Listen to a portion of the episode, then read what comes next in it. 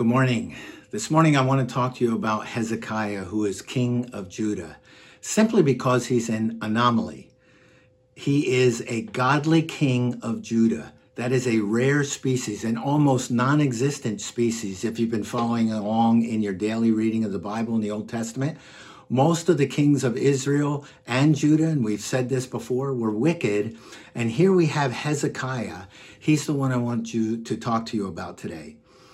Uh, as we've been doing our reading, the majority of the reading in the Old Testament lately has been judgments. And then all of a sudden, we come upon this one king who sold himself out to God without any encouragement from anyone else. I can't resist talking about Hezekiah this morning. He's so important that not only is his history recorded in the history book of Second Chronicles along with all the other kings, but Isaiah, the prophet, refers to him in chapter 37. Isaiah stops his preaching to refer to an incident, that occurs when Assyria comes to uh, fight against Judah and Jerusalem, and Hezekiah is victorious through his faith in God. That's how important he is, even to Isaiah, who is a contemporary prophet during Hezekiah's reign. So, I want to talk about that situation from both Isaiah as well as Second Chronicles. So let me set the background for you that we do have a situation where Assyria, who is the most powerful country in the world at this point, is led by King Sennacherib, who is not only powerful, but he's particularly vicious. He has defeated every single country he has come against, including Israel, meaning the 10 northern tribes. If you remember in their history, Israel split into two countries, Israel being the 10 northern tribes and Judah being the two southern tribes. Assyria has already taken Israel captive and into exile, and now they're moving down to take on both Judah and Egypt. And so Sennacherib leaves part of his army at Judah in Jerusalem um, to the rest of his army against Egypt. And we pick that story up in Second Chronicles chapter 32. I want to read to you the first eight verses. After these things and these acts of faithfulness, Sennacherib, king of Assyria, came and invaded Judah and encamped against the fortified cities, thinking to win them to him for himself. And when Hezekiah saw that Sennacherib had come and intended to fight against Jerusalem, he planned with his officers and his mighty men to stop the waters, water of the springs that were outside the city, and they helped him. A great many people were gathered, and they stopped all the springs and the brook that flowed through the land, saying, Why should the kings of Assyria come and find much water? He set to work resolutely and built up the wall that was broken down and raised towers upon it. And outside it, he built another wall and he strengthened the Millo in the city of David, which is a fortified structure in between the walls. He also made weapons and shields in abundance. And he set combat commanders over the people and gathered them together to him in the square at the gate of the city and spoke encouragingly to them, saying, Be strong and courageous. Do not be afraid or dismayed before the king of Assyria and all the horde that is with him for there are more with us than with him. With him is an arm of flesh, but with us is the Lord our God to help us and to fight our battles. And the people took confidence from the words of Hezekiah, king of Judah. So, in this first part, there are actually two sections to this part there's a preparation, section and there's a speech section. There's planning and then there's faith. He plans and he prepares, he builds up the walls, he stops all the water so they won't be able to refresh their troops. He produces all the weapons he needs, and then he gives a speech to all the people. And my question is this in this story, you're going to find out that God miraculously delivered him so there was not even a battle. So, was the preparation necessary? Why didn't Hezekiah just give the speech and then depend on God by faith. He probably shouldn't have prepared. And my answer to that is no, he should have. He should have prepared. Both are necessary. There are times when we are to do nothing but pray and believe in God, but those are usually times when we can't do anything but trust in God. And I'm reminded of Moses when he brought the Israelites out of Egypt at the very beginning. He's standing at the Red Sea. He has no way to get across. Behind him, the chariots and armies of Egypt are coming toward them. They have no weapons. There's nothing else they can do. And he says in Exodus 14 13, stand firm and see the salvation of the Lord. But most of the time, I think our life is better reflected by Joshua the next leader of Israel as he moves into Canaan and the battles he had to fight to take over Canaan, specifically the first one at Jericho. We think of Jericho as a miraculous delivery because God brought down the walls without anything happening. They marched around the city and God made the walls crumble. But Joshua still had to prepare. He had to have an army ready because once the walls came down, there was still an army inside Jericho ready to fight. So the planning and the preparation were just as necessary as the faith. Here at PAC, we are constantly planning while we're praying, especially during COVID. How do we minister to those of you that we rarely have contact with? How do we reach new people that we're not even hardly meeting? How do we do ministry in a time of COVID? We're planning as well as praying because they go hand in hand. Now, the speech that he gives to his people to encourage them is vintage Hezekiah. This is who Hezekiah is. In Thai, we have a phrase called duajing. Duajing. It means this is the real person. It's the person you might not know until all of a sudden there's emergency or some tragedy happens and then the real person comes out. Duajing ok maleo, we say in Thai. This is the duajing of Hezekiah.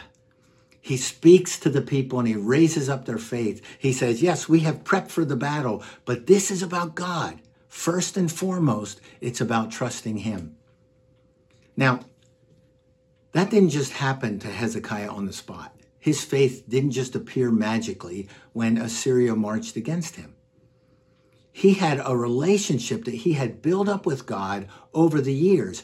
This is being read to you from Second Chronicles chapter 32. But the three chapters prior to that, the entire three chapters, all Hezekiah is doing is bringing an entire nation back to worshiping the Lord God Jehovah. So he refurbishes the temple and he appoints the priests and then he commands the people to support the priests. And then he starts up the daily sacrifices at the temple according to the law of Moses. But he does so with his own contributions of generosity with the animals that he gives there. He reestablishes the Passover. He tears down all the idols of all the other gods throughout the land. He does that through the whole country he had established a relationship, and Duijing, the real Hezekiah, comes out during that speech. Preparation and faith. They go hand in hand, but faith is always primary. Now, what happens? Let me read to you the next section that comes from 2 Chronicles 32, starting at verse 9, that tells us about the challenge. After this, Sennacherib, king of Assyria, who was besieging Lachish with all his forces, sent his servants to Jerusalem to Hezekiah, king of Judah, and to all the people of Judah who were in Jerusalem, saying, Thus says Sennacherib, king of Assyria, On what are you trusting that you endure the siege in Jerusalem? Is not Hezekiah misleading you? That they may give you over to die, that he may give you over to die by famine and by thirst, when he tells you, The Lord our God will deliver us from the hand of the king of Assyria? Has not this same Hezekiah taken away his high places and his altars and commanded Judah and Jerusalem? Before one altar you shall worship, and on it you shall burn your sacrifices? Do you not know that I and my fathers have what uh, my, I and my fathers have done to all the peoples of the other lands? Were the gods of the nations of those lands all, at all able to deliver their lands out of my hand? Who among all the gods of those nations that my fathers devoted to destruction were able to deliver his people from my hand? That your God should be able to deliver you from my hand. Now, therefore, do not let Hezekiah deceive you or mislead you in this fashion, and do not believe him, for no God of any nation or kingdom has been able to deliver his people from my hand or from the hand of my fathers. How much less will your God deliver you out of my hand? Now, as I read that threat, what is missing? What is missing in the threat? A threat. He never makes a threat, right? He never says, if you do this, I will tear down your walls. I will make you suffer. I will kill all your men. I will take your women and children. No threat at all. All he does is appeal to common sense. He marshals all of these undeniable facts. Take a look at reality. Look at us, how big we are, how small you are. Look at what we've done. No nation has stood up against us. Don't be stupid. Just follow your common sense. Do you think that the inhabitants, the inhabitants of Judah and Jerusalem hadn't thought about that already? Is there anything that the Assyrian uh, proclaimer has said that even Hezekiah hasn't already thought about? I can imagine Hezekiah waking up in the middle of his sleep every once in a while with this right at his doorstep saying, What have I done? How could we possibly have victory here? They haven't said anything that hasn't already been considered. But certainly, you have experienced the same thing where you know what you're supposed to do, or God has called you to do something that may be particularly difficult, and common sense sort of tells you you're nuts. You know, don't be stupid.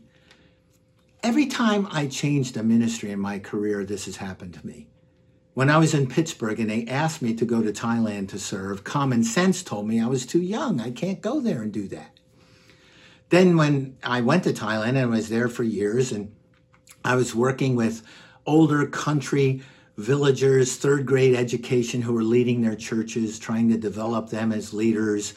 And they asked me to leave that and go to Bangkok and become the field director and oversee all the work of the alliance in Thailand. Common sense said, You can't do that. You just know how to talk to these guys out here. You can't talk to government officials. And then while I was doing that as field director, and I was asked when I came home to furlough to get more education, another degree, so I could come back and teach at a seminary, common sense says, now you're too old. You can't compete with young students. And then when I was home and they asked me to stay, to pastor at PAC and not go back to Thailand. Common sense says, but you don't know anything about ministry in America. You spent your whole life in Thailand. Over and over again, common sense does this to you. And that's what the Assyrians were trying to do. But the Assyrians left out the one factor that always made the difference in my decisions that there actually might be a God out there who's actually God, who's the creator and almighty. And he's the one that we trust in. And that God is much bigger than Sennacherib. In fact, one person with our God at his back, bigger than any Sennacherib, any of his armies, and any of the common sense that they laid on Israelites. So, what happens next? What is Hezekiah's response? And for this, I'm going to move to Isaiah chapter 37 and read to you um, a few verses of Hezekiah's response, starting at verse 14. So, Isaiah chapter 37, verse 14. Here's what Hezekiah does after the Assyrian announcer, proclaimer, has walked away and left him with a letter with everything he just said. Hezekiah received the letter from the hand of the messengers and read it, and Hezekiah went up to the house of the Lord and spread it before the Lord. And Hezekiah prayed to the Lord, O Lord of hosts, God of Israel, enthroned above the cherubim. You are the God you alone of all the kingdoms of the earth. You have made heaven and earth. Incline your ear, O Lord, and hear. Open your eyes, O Lord, and see, and hear all the words of Sennacherib, which he has sent to mock the living God. Truly, O Lord, the kings of Assyria have laid waste all the nations and their lands, and have cast their gods into the fire, for they were no gods, but the work of men's hands, wood and stone. Therefore they were destroyed. So now, O Lord our God, save us from his hand, that all the kingdoms of the earth may know that you alone are Lord. His immediate response is to run to God in prayer. exactly what he was supposed to do. But what I'd like to do is dissect his prayer. You can break it down into several things that he says here. So let's go through his prayer almost a line at a time. So the first thing he says in his prayer is to God, see for yourself. See for yourself, God. I love the picture of him running into the temple and laying this letter out before God. What greater picture of faith is there? I mean, think about it. For him, God is just like a physical person who's actually in the room with him on the other side of the table. And he lays this letter on the table and says, Read that. Come on, you got eyes, read it. That's basically what he's saying to God. What faith? Lots of times we go to God with our troubles and we explain all the troubles to him, and he already knows. Hezekiah has faith to know that. He says, There you go. There's a letter. You heard it. You can now read it. See for yourself. Then it's a recognition of who God truly is by just the names that he uses when he talks to his God. He says, You are the Lord of hosts. And that word hosts actually means armies. You're the Lord, you're the Lord of, of, the biggest army there is. It's bigger than Sennacherib's, and it's made of angels. You can't kill angels with arrows and spears, right? You are the Lord of all the armies. And he says, You're the God of Israel enthroned above the cherubim, referring to the Ark of the Covenant, where cherubim were fashioned in gold, and they believed this was in the Holy of Holies, and God sat there between the cherubim. And he's referring to the covenant. You are our God. You've made a covenant with us. We matter to you. And then he says, You alone are the God of all the kingdoms of the earth which is relevant to the current circumstances because we have the most powerful country, the most powerful kingdom on this earth, who's right at the doorstep waiting to knock the door down, right? And lastly, he says, You're the creator, you're the maker of heaven and earth. Everything that happens down here doesn't matter if it's a person who knows you or not, you're still in control. You made this, and you can control what happens from this point on. A recognition of who God is. And then he says, listen to the blasphemy and see the blasphemer, right? See the man who's talking to you and listen to what he's saying. In other words, what he's actually saying to God, my enemy is actually your enemy. Your enemy. He's not mocking me, he's mocking you. But then, back to reality, he says, and that enemy, my enemy, is more powerful than me but he's not more powerful than you. In other words, this guy isn't just arrogant. He's not just boasting. He actually did everything he said. He has whipped every country. He has destroyed every nation, including the 10 northern tribes, right? So remember that. And then he makes his request. You ready? Save us from his hand. One line. That's it. Save us from his hand of all the speaking there, one line of request save us.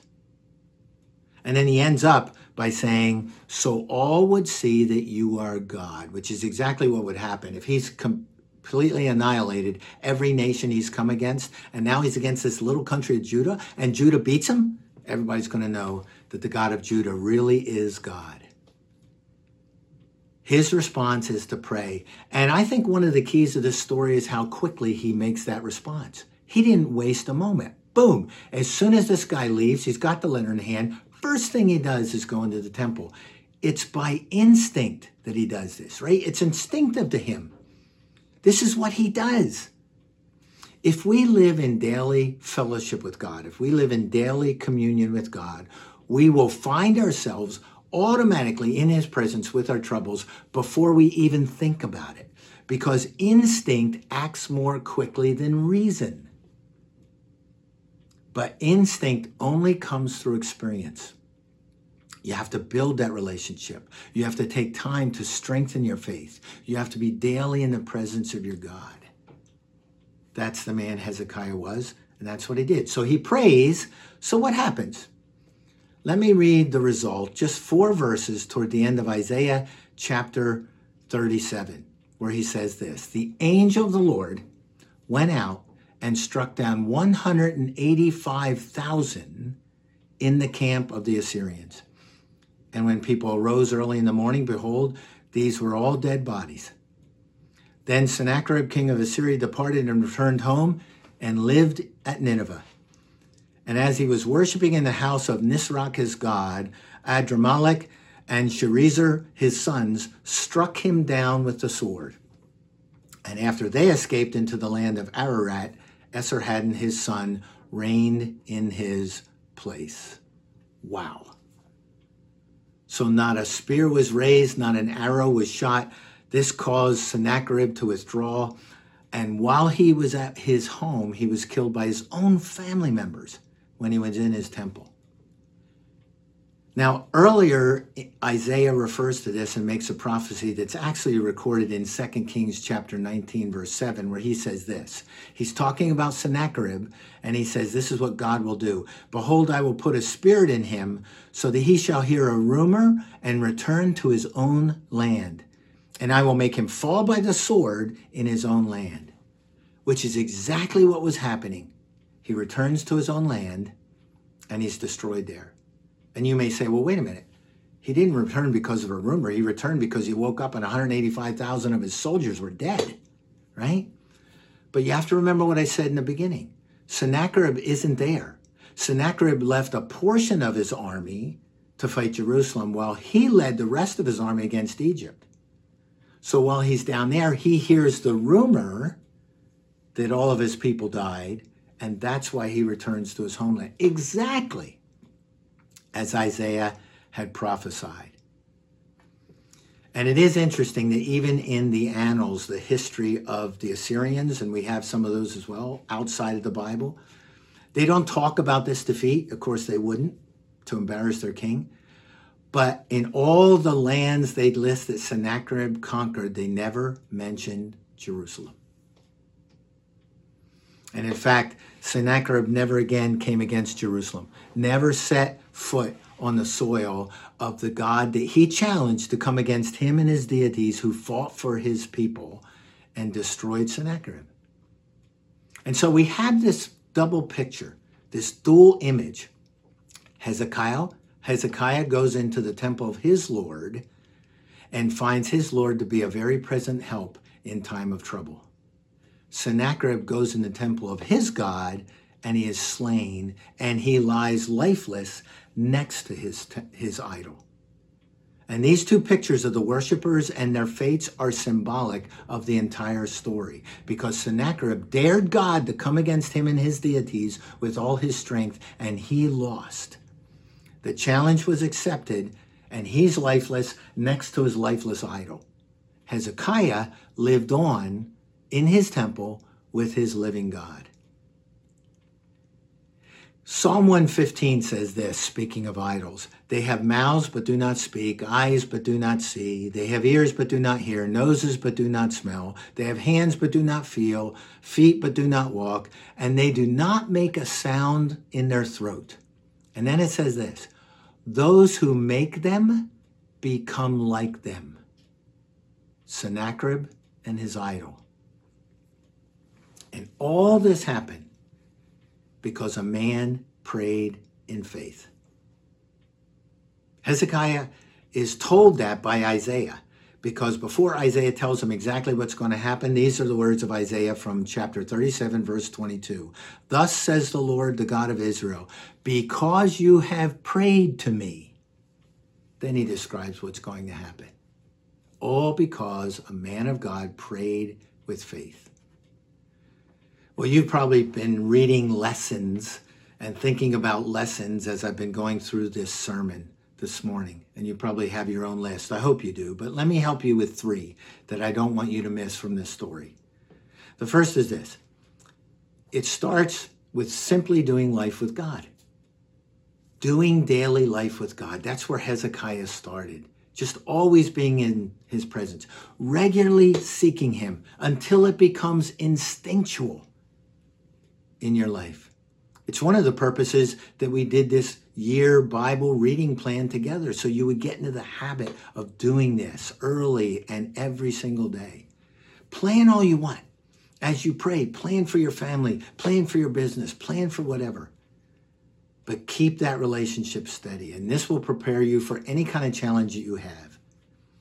Starts with simply doing life with God. Secondly, you don't want to miss this lesson. Understand the nature of our battle is spiritual and not fleshly. It's spiritual, not fleshly. So when you want to react, look up first because it's about God first and foremost in how you react and how you do things. And remember that your enemy is God's concern. If you have God in your life, if you're a Jesus follower, then you matter to him and your enemy is his concern. And then thirdly, realize that our number one weapon is prayer. And we say that, but we have to practice it. You can't be good at something you never practice. I had to laugh because it's just about two or three days ago.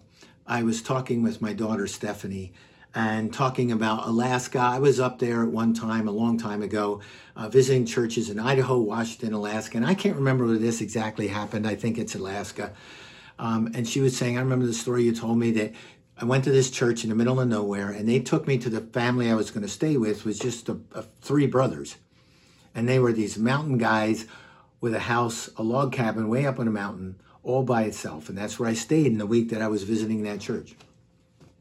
And the first conversation I had with them, um, I was talking about things, and they, one of the brothers said, "I'll bet you never shot a gun."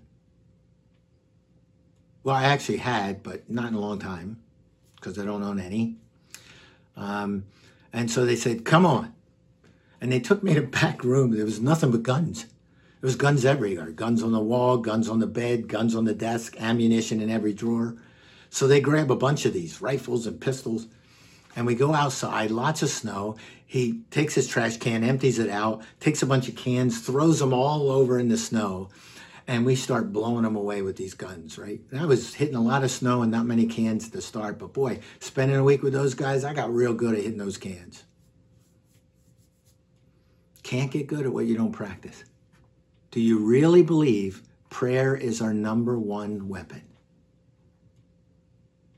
Well, so what do those lessons mean day to day? Well, in your home, it means seek God together. Now, maybe you live alone, so you seek God early and you seek Him on your own. But if you live with a family, seek Him alone and seek Him together.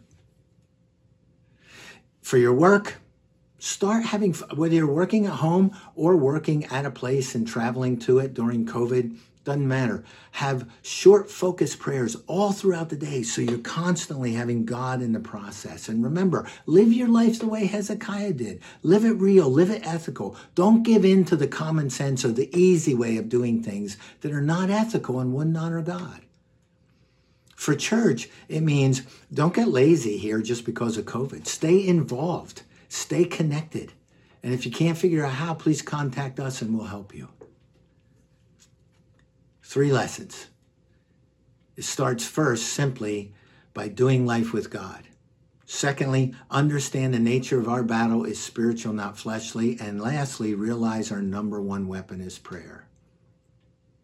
Now, because we aren't here often together, um, we're going to celebrate communion. And as you were told before the sermon started, to prepare anything you want for juice and a piece of bread or rice, whatever you have in the house, so you can celebrate it for yourselves and give it out to you and your family or take it on your own. And I'll lead us in that together now as a congregation. Because for us to be Hezekiah means to be a thorough Jesus follower. And that always begins with a recognition of what he did for us. That we became godly not on our own merits, but because he died on the cross for our sins. That he took away the sin that we committed and allows us to have his righteousness in place of our filthiness. And that was all done to the cross. And so we remember the cross each time we have communion. So if you have it with you now, whatever you have, just pick it up for bread.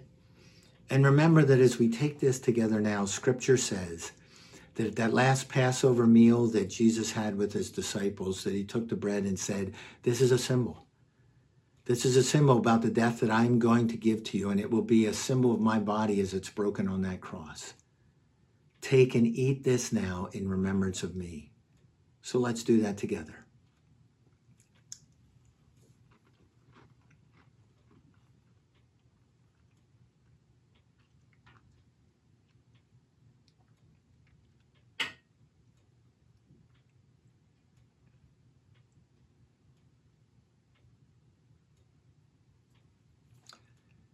And then Jesus took the cup at that Passover meal and he said, This is the cup of the new covenant. It's my blood that is shed for you that allows your sins to be forgiven. And every time you take this, he said, do so in remembrance of me. Let's take it together now.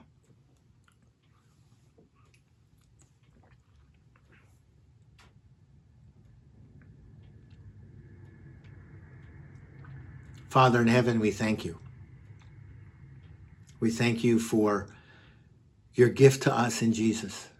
We thank you for what that gift is to us. It's our life, it's our eternity, it's our righteousness, it's our forgiveness, it's our cleanliness, it's our new life, it's the way that we can follow you, it's the power in our soul, it's the vision to our eyes.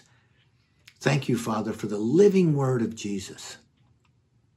And as we thank you for his death, we also thank you for his resurrection. We thank you. We follow a living God just as Hezekiah did.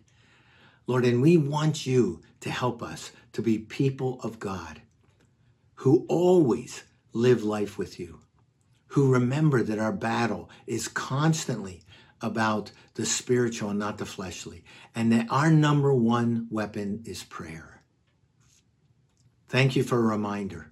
May it make a difference to us this week at home, at work, and at church. We pray in Jesus' name. Amen.